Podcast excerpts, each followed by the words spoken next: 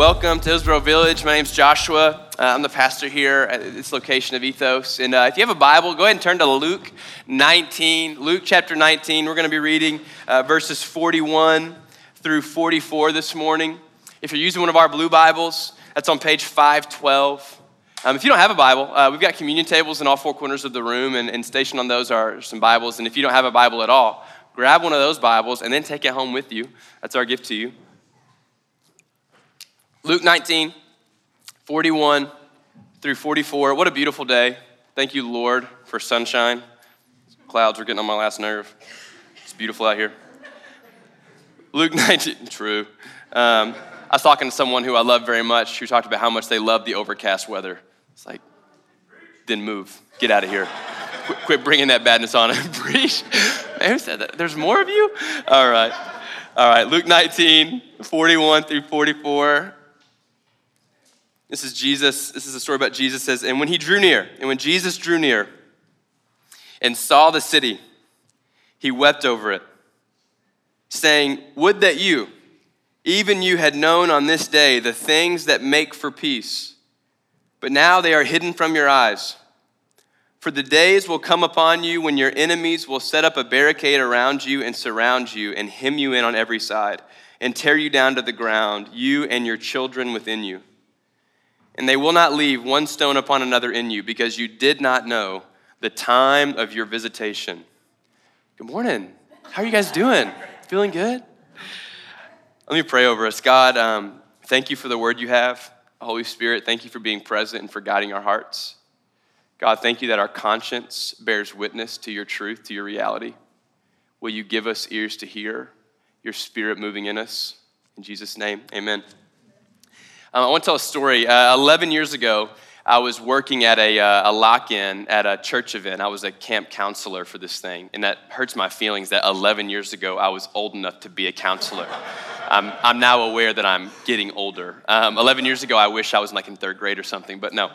So I was a counselor at this thing, and it was on a Saturday afternoon. And typically on Saturdays, you could find me playing and watching football. Um, but this day, I couldn't watch football, so instead, I just heard about this football game. And, then, and there's a good chance that if you follow sports even lightly, you've heard about it too. But there was this game where this team called the Michigan Wolverines, all right, the University of Michigan, was playing another team called Appalachian State, all right? And uh, this, was a, this was one of those games where if you don't watch sports, you should know this.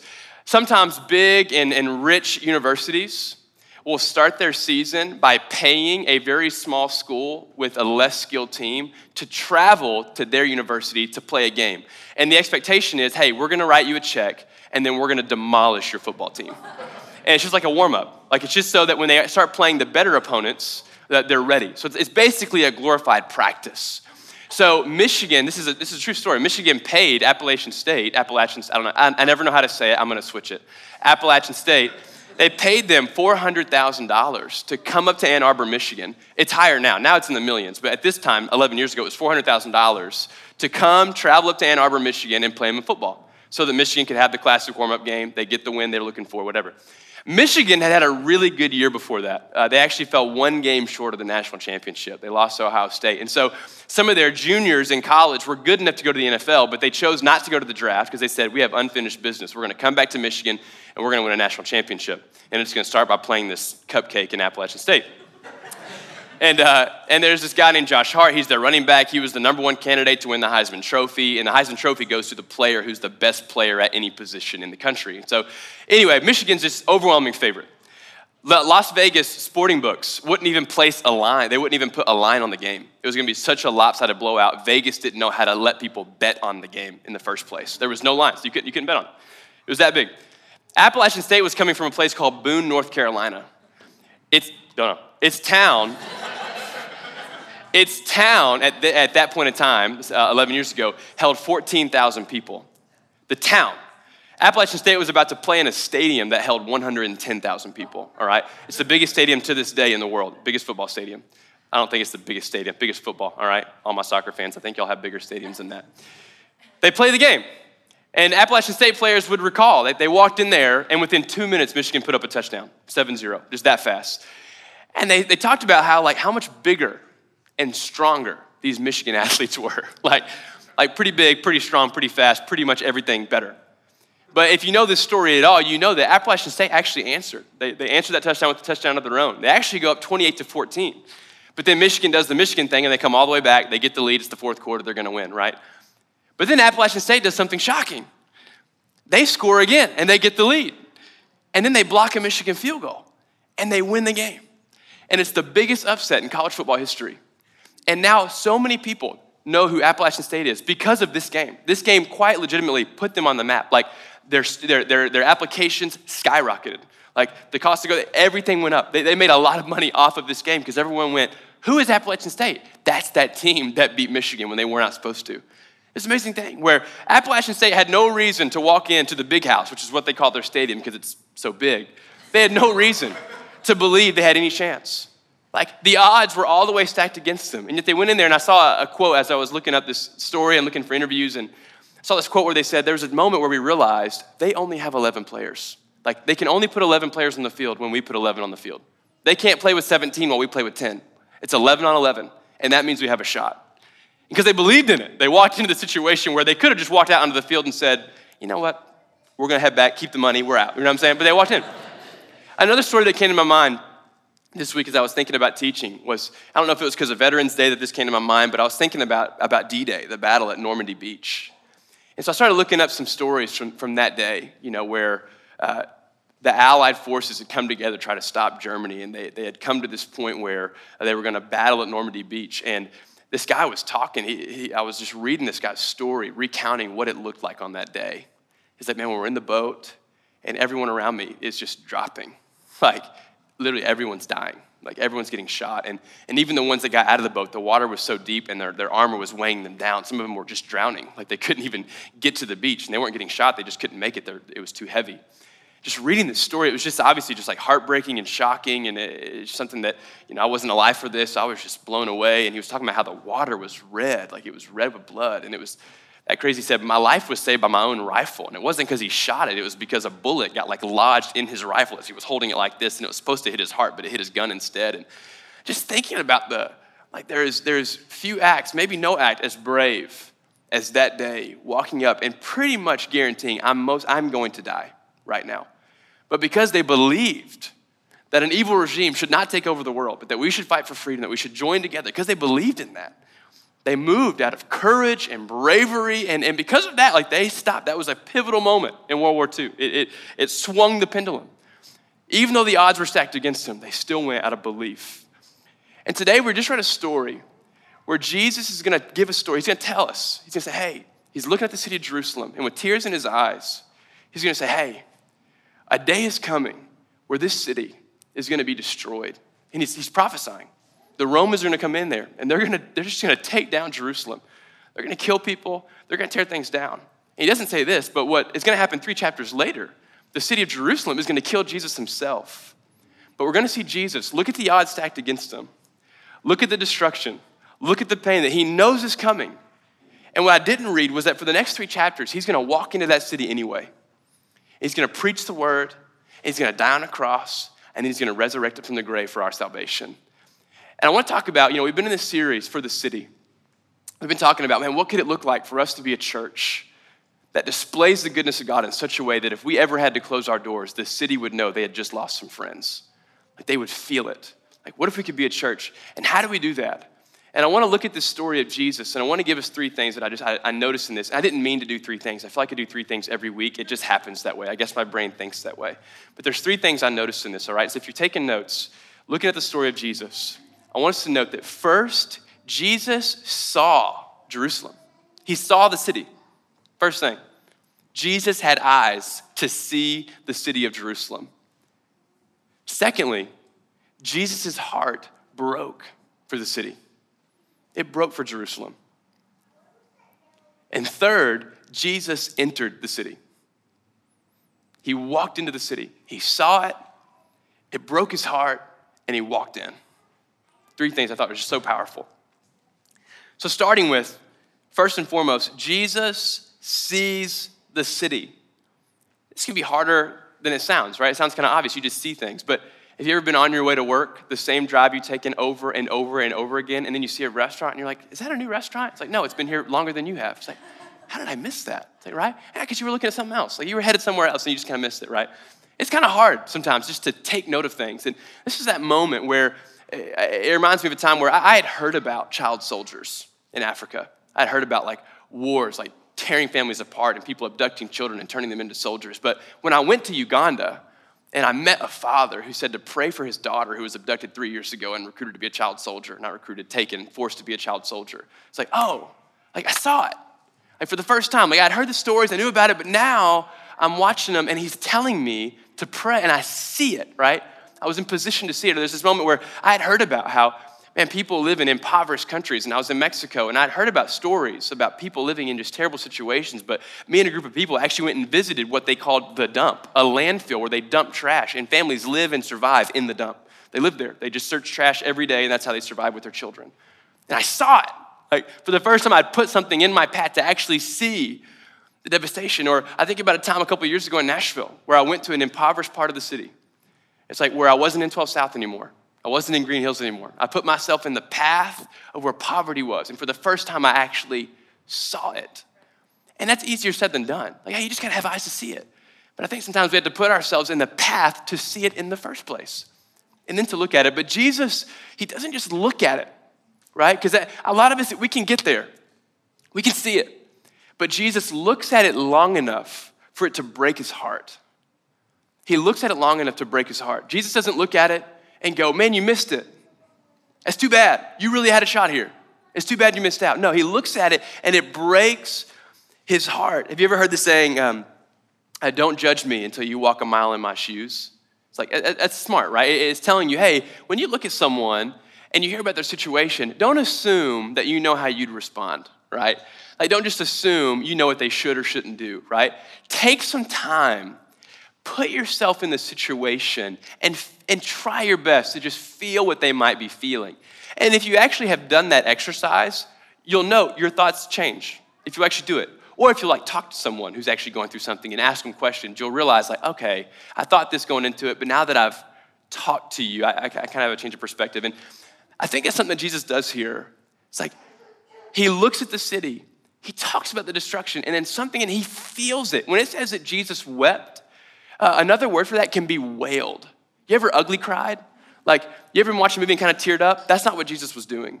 It wasn't like a sweet, timid cry, like, mm, this is tough. No, it was, it was weeping.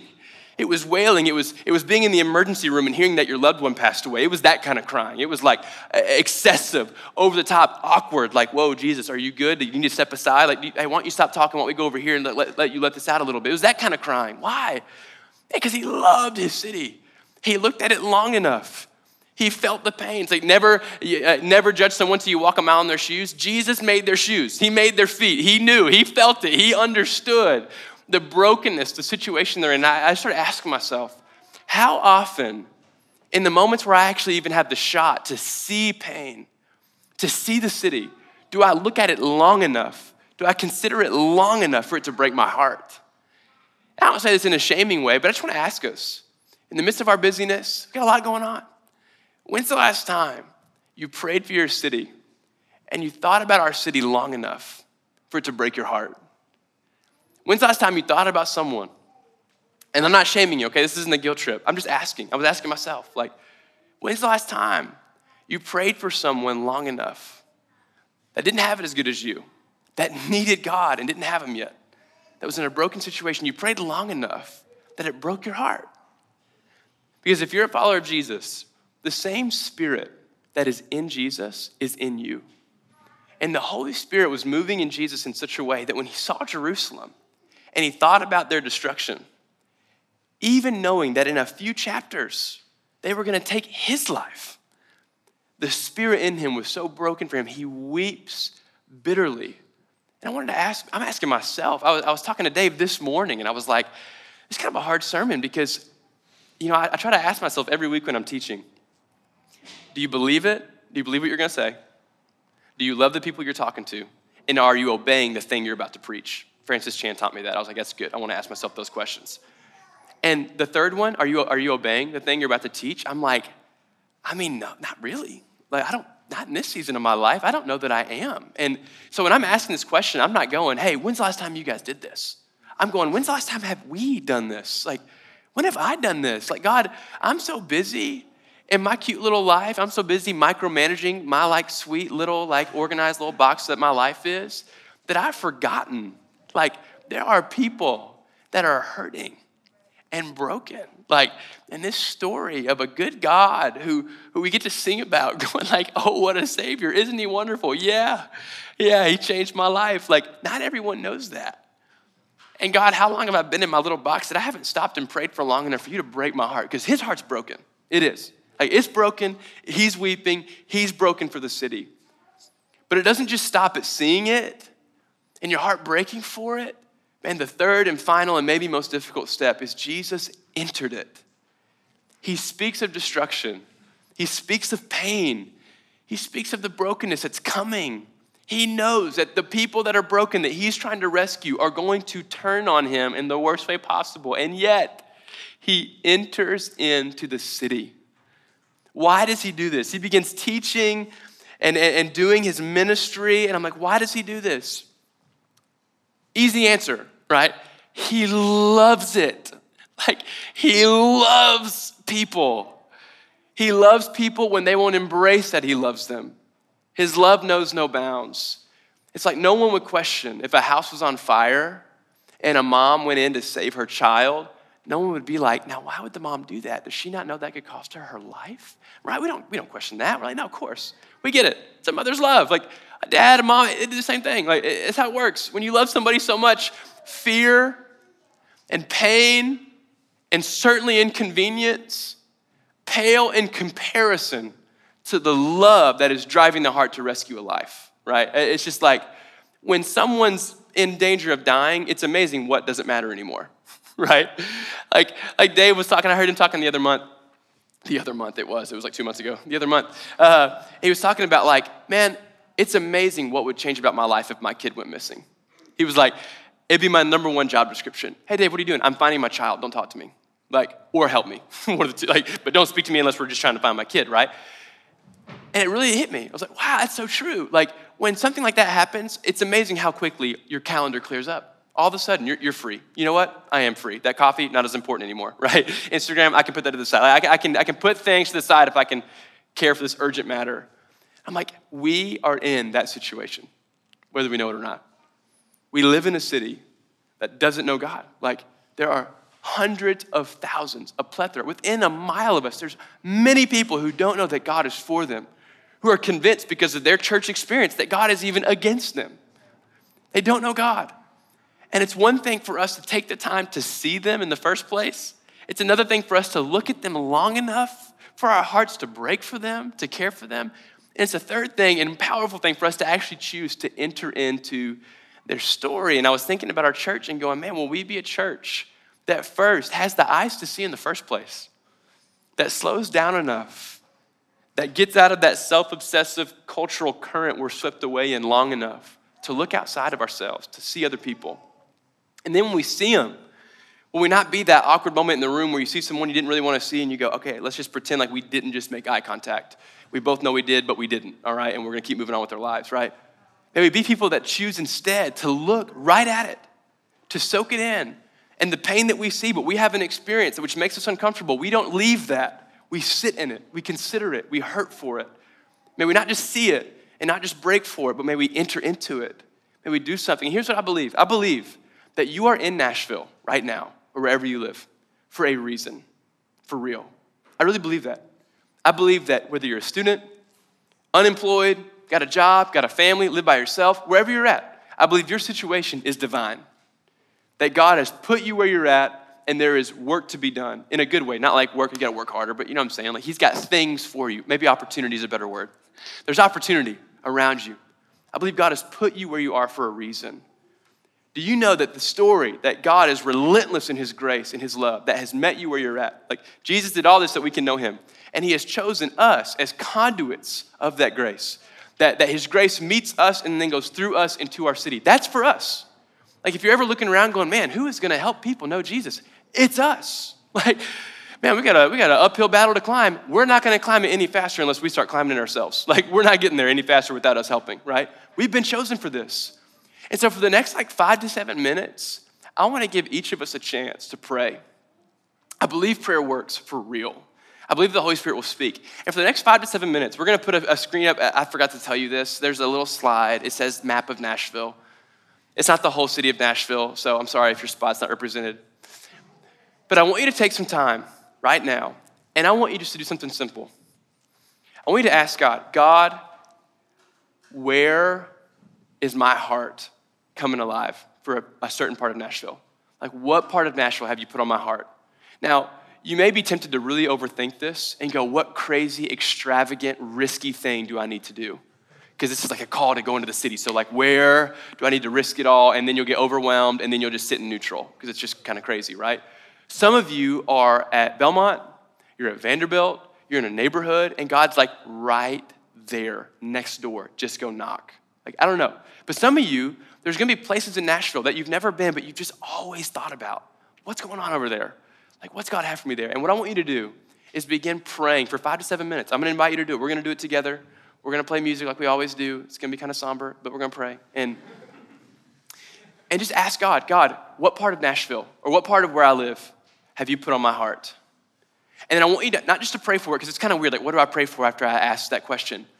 But maybe even try picturing that place, that specific place. If it's a place where you work, picture the building. Like, picture the hallway, remember the smells, remember the people, like, think about it, visualize it, and pray. And as you're praying, prayer is a two way street. Listen. And just ask God, God, what do you have for me? Right? And then after that, after you're done praying for a little bit, I'm going to challenge you to do something. Or maybe invite is a better word. I'm going to invite you into something.